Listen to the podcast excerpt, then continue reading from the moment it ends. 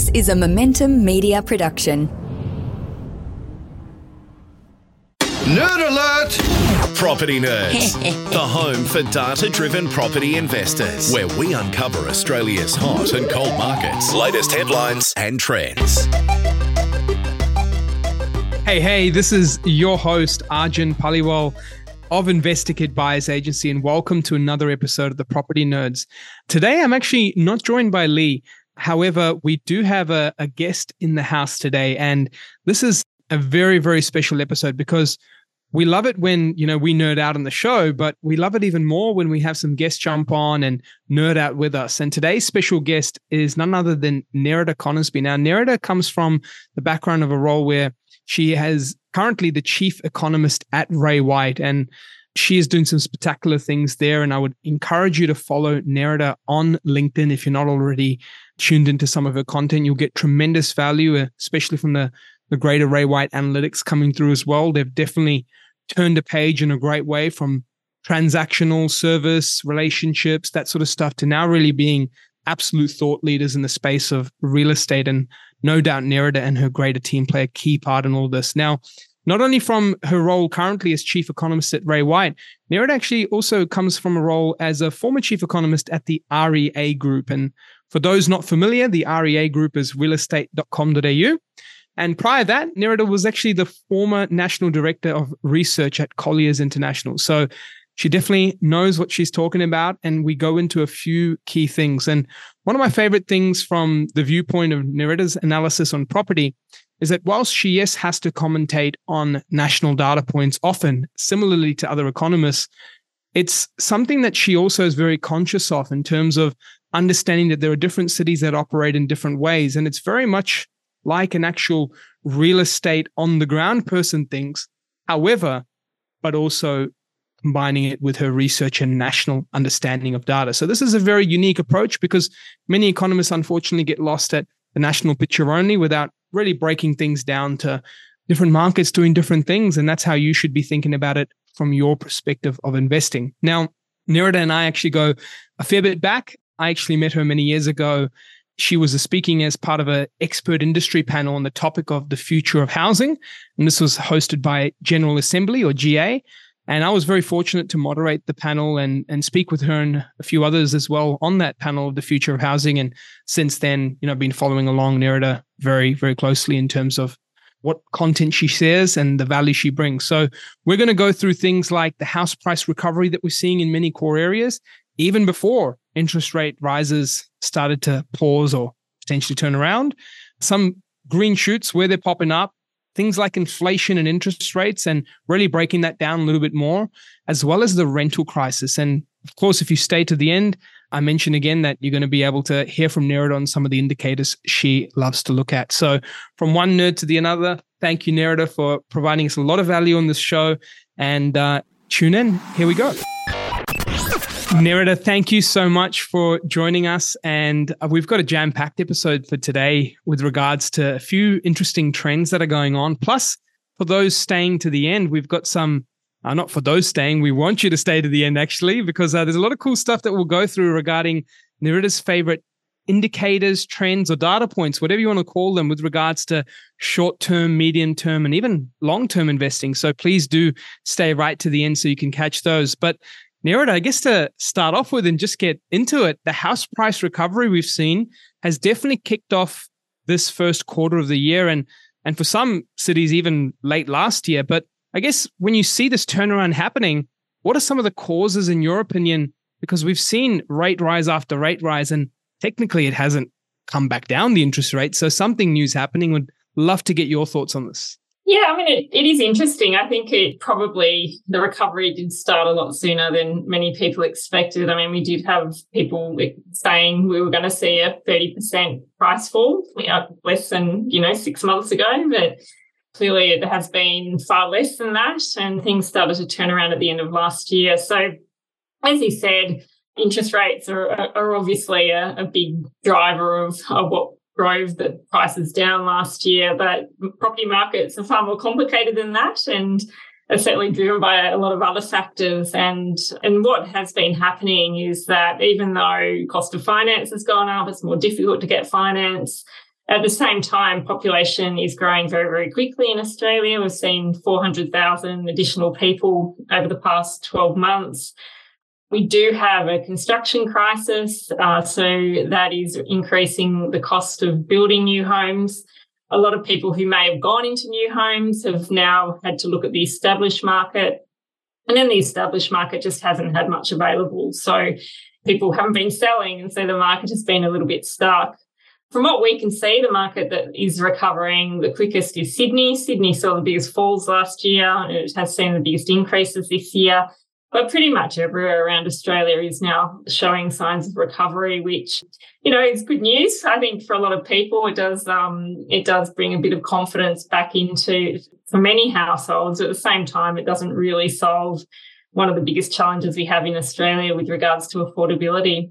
Yeah, and I think there's a couple of key takeouts I get from there, because what it sounds like is if we took the statement of interest rates and put that to the side for just a moment, it sounds like many of the same conditions from what we went into in the pandemic shifts and all the disruptions are almost a straight line carrying on if you were to remove that interest rate component, because you talk about some of the things where, you know, supply shortfalls, population now coming back in, and then even some of the construction constraints that are happening. So I guess for people listening, it just shows the importance of data when it's so many different things that one needs to consider in property investing, and not the typical, hey, this one thing is changing and now therefore everything changes. But it does show the importance, what I've picked up over the last year, of what we call statistical weighting, right?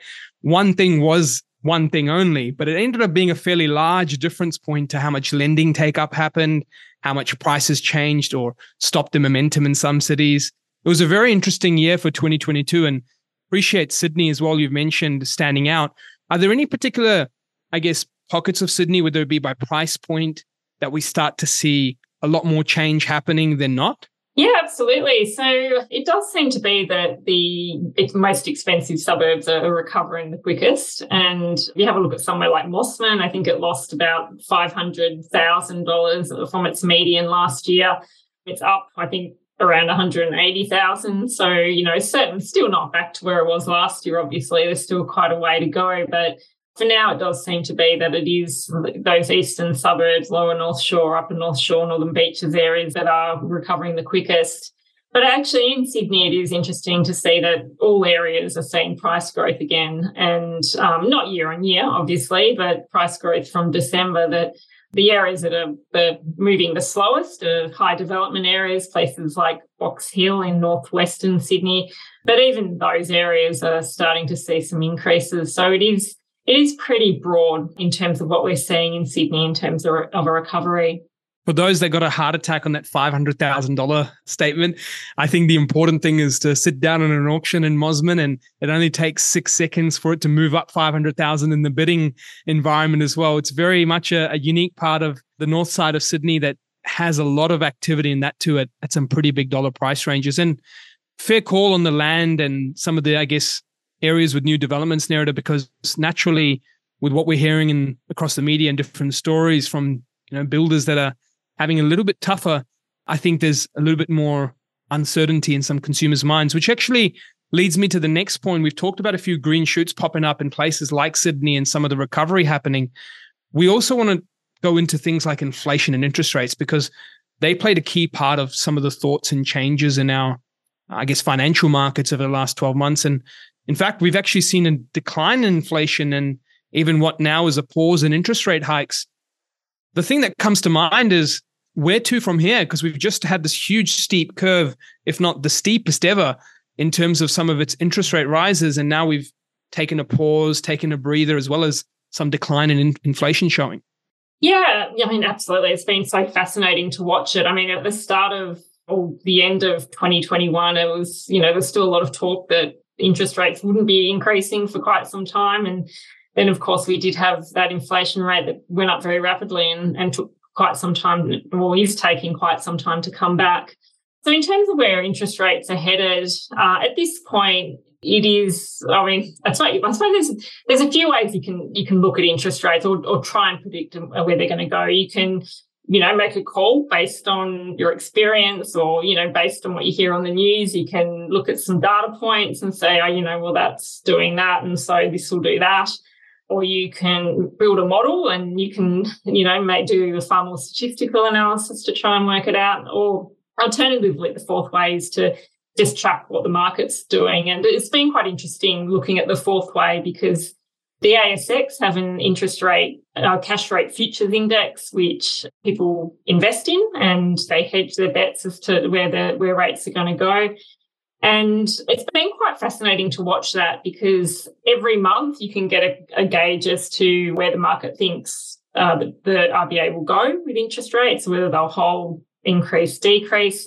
But they also provide a yield curve, which does give a bit of a prediction as to what the markets think will happen to interest rates. So a month ago, that cash rate futures index was predicting 3 more rate rises. Last week, it changed to no more rate rises and potential cut within the next couple of months. So at this point, with the way interest rates are, with what's happening in the global economy, with what's happening in the Australian economy, it does look like interest rates are either at peak or close to peak, and it's looking increasingly likely that interest rates will start to trend downwards. But, you know, obviously things can change very quickly, and I think the challenge is with things like inflation is that there's still some heavy drivers of inflation. Construction costs do remain very high. Oil prices fell back in March, but then OPEC has decided to cut production, and so they're going to shoot up again.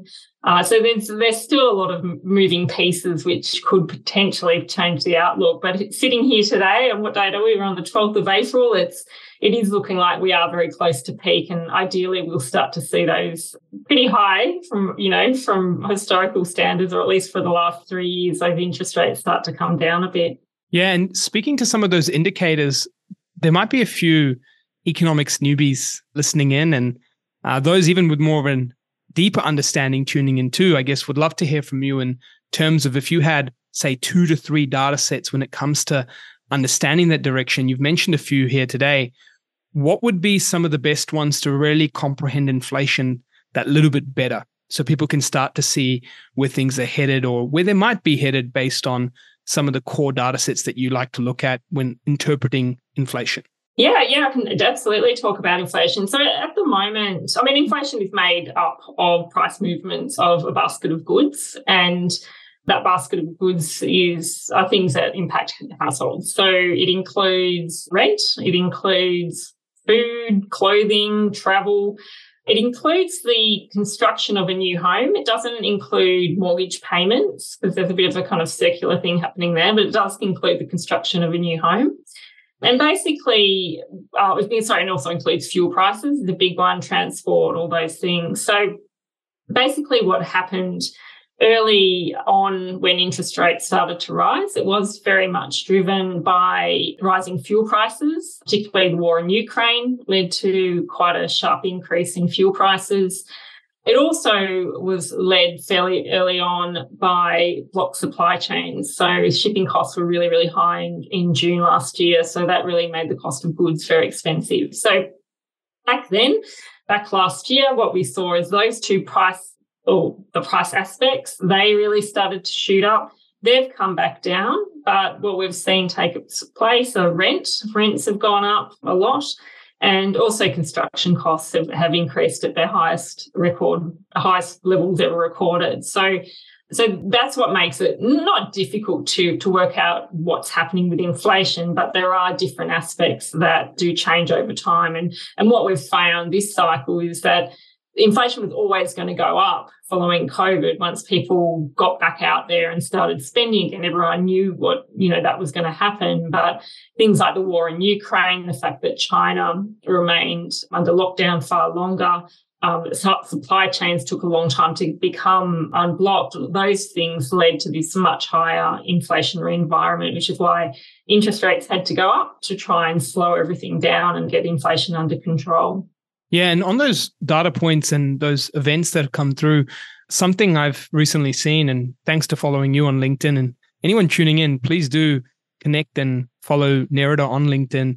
A lot of great insights from the Ray White team and her greater economics team there, sharing a lot of interesting data. But retail spending was another one that seems to be calming down. And I guess in that environment, I also like to look at household savings, because they kind of, you know, move closely in line with each other. When you start to see that household savings dip, I guess that was a core part of, with all these interest rate rises, people getting back to a bit of normal spending and enjoying life a little bit. That's come down a fair bit from those COVID peaks, right? So it naturally starts to make sense that as those buffers start to come down and spending and savings have started to work against each other, that, you know, we may reach a peak in one of those items. But one thing I found that was a vicious cycle starting to show and emerge was that component of rent that you talked about, because it plays such a key part in the basket. However, the intended effect of interest rate rises and then slow on and investor lending and how finance data connects with, you know, interest rate data in terms of its assessment setting, all of a sudden we get into the cycle of one caused by the other, and it just keeps continuing, right? I mean, do you have some thoughts on what we're seeing in the rental markets? Because right now we are clearly have not slowed down from that crisis. I mean, there are some upticks in some locations for vacancy rates, but population growth was, I guess, non-existent from overseas during COVID. And some felt that was going to impact housing markets, but now population's booming. It wasn't going to impact housing markets. And now population's booming, and it's obviously mentioned as a core driver for houses, but we're seeing its effects show for rental markets, and that seems to keep pushing up in the inflation basket, doesn't it? So what are your thoughts on, I guess, this rental crisis that we're seeing right now? Yeah, I mean, it's a huge problem. I mean, we were seeing in some places pretty strong. I mean, actually, rental growth was quite strong during the pandemic. We had that early stage where it, you know, didn't move much, and we had that 6-month moratorium on evictions, for example. So that initial period, obviously, rental markets were pretty stable and declining, is quite different. But once, you know, we got through the early pandemic, we did see rents start to rise. And as you said, it was surprising because Australia was losing people to overseas, but there seemed to be a few things going on. There was population movement, which to places like Southeast Queensland really early on started to put a lot of pressure on rents. And then we were also seeing wealth creation. So people were saving more money, had more money to spend, not just on clothing and houses, but also on rents. And then also just household formation. So more people leaving home, or more people, you know, moving out of share houses. So we started to see this rental growth build through the pandemic. But once population growth started back again, it really accelerated. And you know, we've got Australia's growing by 400,000 people. You know, we're needing roughly, you know, at least massive, by the way. That's huge. It is massive. And, you know, if you think like the average household size is, you know, what, 2.2, 2.4, depending on where you are, it does mean we do need a lot more homes every year to accommodate all these people. A common, you know, criticism is to say, or not a common comment is to say, well, you know, we should stop migration. But then at the same time, we've got a 50-year low unemployment rate. We can't get enough staff to fill all sorts of jobs, whether they're in aged care or whether they're in hospitality or in agriculture or in construction. You know, we do need more people. So there's this real challenge at the moment that Australia needs more people because we need more workers, but we don't have enough homes, and it's really hard to be able to solve that.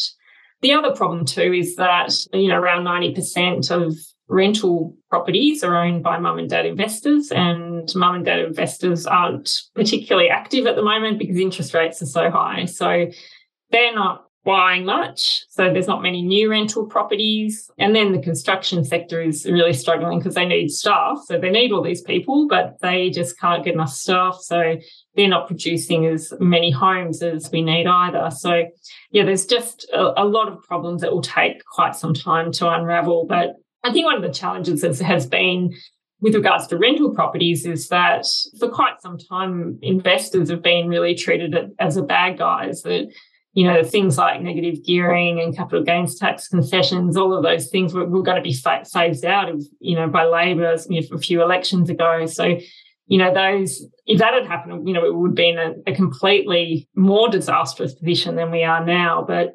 the rental problem is something that does need to be resolved, but it's not an easy fix, and it's certainly not a quick fix. Yeah, there's some interesting forces at play, especially with how much population growth is coming through. One of the things that makes me think of, Nerida, as you say this all, is that you know, demand and supply is truly a seesaw. And I think when we reflect back in that last sort of 5 to 10 years, there's been so much intervention on this seesaw instead of letting markets sometimes do their thing. And I know that seems crazy just to say, oh, just let it do its thing. But the truth is, I find in many examples of let the market do its thing, it tends to sort of self-regulate and solve things, especially as if we did see a lot of investors get attracted by the rental growth. And unfortunately, borrowing obviously is much harder right now. But if a lot of them did come back in that picture, that in a way does aid itself. And we're also seeing a lot of institutional money now when it comes to things like build to rent, which is, in my opinion, going to be huge for Australia, not only from a perspective of helping very quickly at scale. I wouldn't say quickly because things take time to build, but at scale. But also it reminds me of just a recent trip I had over to the USA. There was the amounts of large unit projects out there that are owned by a single entity or in some cases, even a very wealthy individual. But when it comes to those large projects, they're like almost little towns within a town. They're just hugely decked out, fitted out. And that concept of renting isn't so much frowned upon in many places in the US because of how well they've made it or lifestyle that they've orientated there. Do you really see this as a huge opportunity for Australia? Because I do think that we're a little bit behind the rest of the northern, I guess, hemisphere in terms of this concept. But I do see a huge opportunity not only to aid this crisis, but to make something more stable come into play as well. What are your thoughts on this build-to-rent space? Yeah, I mean, it is definitely a growth area, and it only accounts for less than 1% of Australian rental properties, which is quite different to the US, where it's, you know, creeping up to about 10%. So it is very much in its infancy in Australia.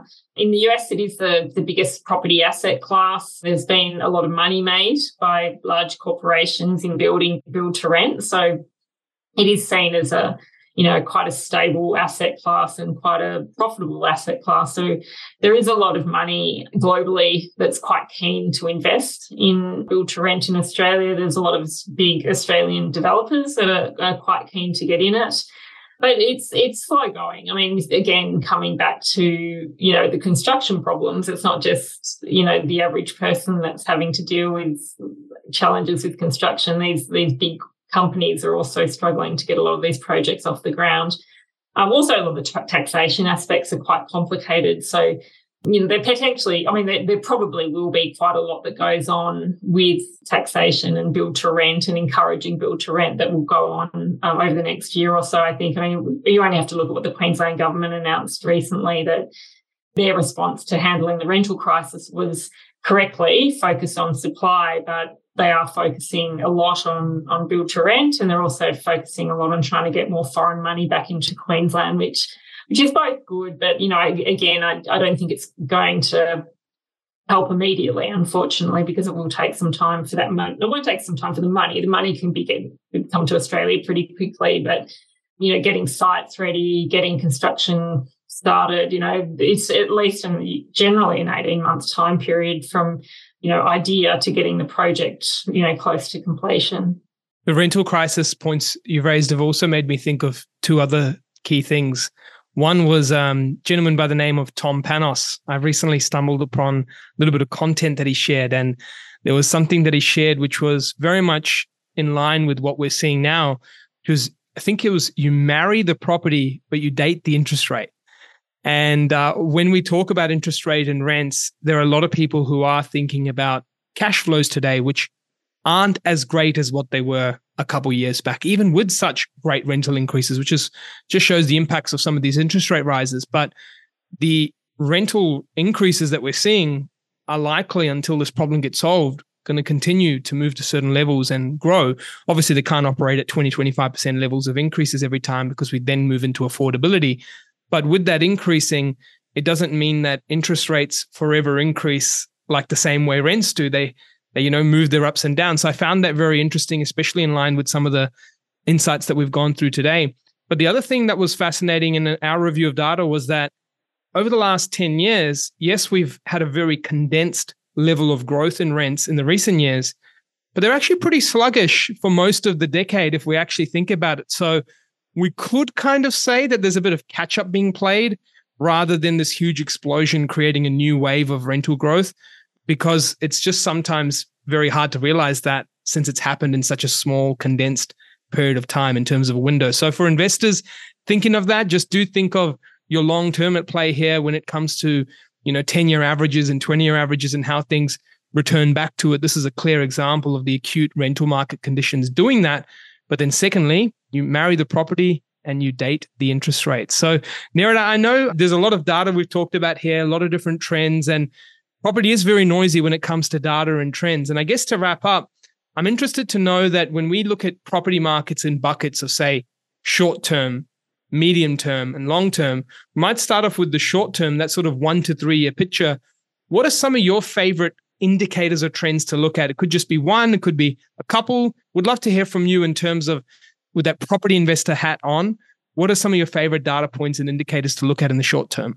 Yeah, so I think, it does depend where you are. So if you have a look at a market like Sydney, we can clearly see interest rates are a huge influence short term, that, you shoot up interest rates, a point or two, and Sydney house prices move in exactly the opposite direction. So I think 1 to 3 years for Sydney, I think interest rates, Melbourne probably too, is a really key indicator. Perth, I'd be looking more at iron ore, that mining. If we see boom time conditions in mining, Perth market does move very quickly with that. So quite a different indicator. And then when we have a look at really smaller regional towns, just understanding population growth is really important. You can have in some small towns in Australia, you add an extra, add one extra major business that employs 100 people, and that creates, a demand for potentially 100 more homes, and then suddenly prices start to rocket up pretty quickly. So, I think the drivers are quite different, but they're the sorts of things that I look at with a 1 to 3 year time period. If we move into the medium term, talking 3 to 7 years, and by the way, for anyone wondering how we came up with the years, this is just me and my beliefs of years. I don't want to throw it on Nerida to say that that's her belief of medium or long term. It could be the same, who knows? But what's your thoughts on some of the medium term indicators that people should look out for? Yeah, so medium term for bigger cities, again, population growth and housing supply would be probably the things I'd look most closely at. And again, we can see it most clearly in Sydney and Melbourne at the moment, that both those cities saw big drops with those interest rate rises last year. Both of those markets are recovering, and at the moment it does look like those, fundamentals of property demand, population growth and housing supply seem to be beating the increasing cost of finance. So absolutely population growth would be a key one, and also just the number of homes being built and that general housing supply would be a big factor. And the last one, we're going to take it to the good old long term, 7 to 10 plus years of investing foresight or data that we're looking into. What are some of your favorite indicators to look at for long-term decisions? Yeah, so this is where it becomes really interesting, because you do start to get to demographic change, and gentrification is the big one. So a lot of areas we have seen the most growth tend to be areas where you have a lot of older people moving out and younger people moving in. So, I always say to first-time buyers, just always go where other first-time buyers are going, because often, that energy created by first-time buyers does tend to improve housing. It tends to lead to better cafes and restaurants and better schools, and, because they have children. And so there's this, not necessarily gentrification, it can be that, but just this urban regeneration that takes place. And quite, can think of a lot of examples where that's happened. If you have a look at places like the inner north of Melbourne, stretching out from probably, Thornbury out to Preston, you've got lots of young families moving there. In Sydney, it seems to, it was the inner west, but now seems to be pushing south. So there's a real change. Gold Coast, southern Gold Coast, there's this gentrification and urban regeneration that's gone on. So I think that's part of it. And then the other one is around just these really long-term trends that we see in Australia, that if you have a look at places over the last 20 years that have seen the most price growth, they do tend to be near water, and that seems to be a push that doesn't seem to be abating. People want to be near water, and they like beaches and they like rivers, and they're sorts of things that people like. They also like really good public transport. So, anywhere that's got really good train line or a ferry or a tram or a light rail. That seems to be a driver. And also just good retailing and walkability and those sorts of things. So, a lot around livability and in places that undergo transformations that lead to that high level of livability appear to see this far greater price growth in areas that lack that appeal. Yeah, that's very helpful because it gives us this micro and macro picture. And it also just goes through things that are very long-term, but down to the short-term as well when it comes to how we can look at property data. And the biggest thing I've taken out from hearing those, as well as just some of your insights on the show today, has been that there's never this one thing that can decide it all for property, and we need to be as holistic as possible. Nerida, thank you so much for your time today. I think the biggest call out and shout out I wanted to make today as well is not only some of the insights that you've shared, but just the transformation that I'm actually noticing from following you on the socials, following some of the things that Ray White introduces. I can definitely see a shift in a very positive way from the company being like your typical real estate agency of transaction and service to now very much being a thought leader and someone who's out there to provide genuine insights and value as well. So I can see that, and no doubt that plays a big thanks to you and the role you're playing in that division and greater team as well. So well done. Thanks, and thanks for having me. It's been really great to chat. Awesome. Thank you. The information featured in this podcast is general in nature and does not take into consideration your financial situation or individual needs and should not be relied upon. Before making any investment, insurance, tax, property or financial planning decision, you should consult a licensed professional who can advise whether your decision is appropriate for you. Guests appearing on this podcast may have a commercial relationship with the companies mentioned. Game over.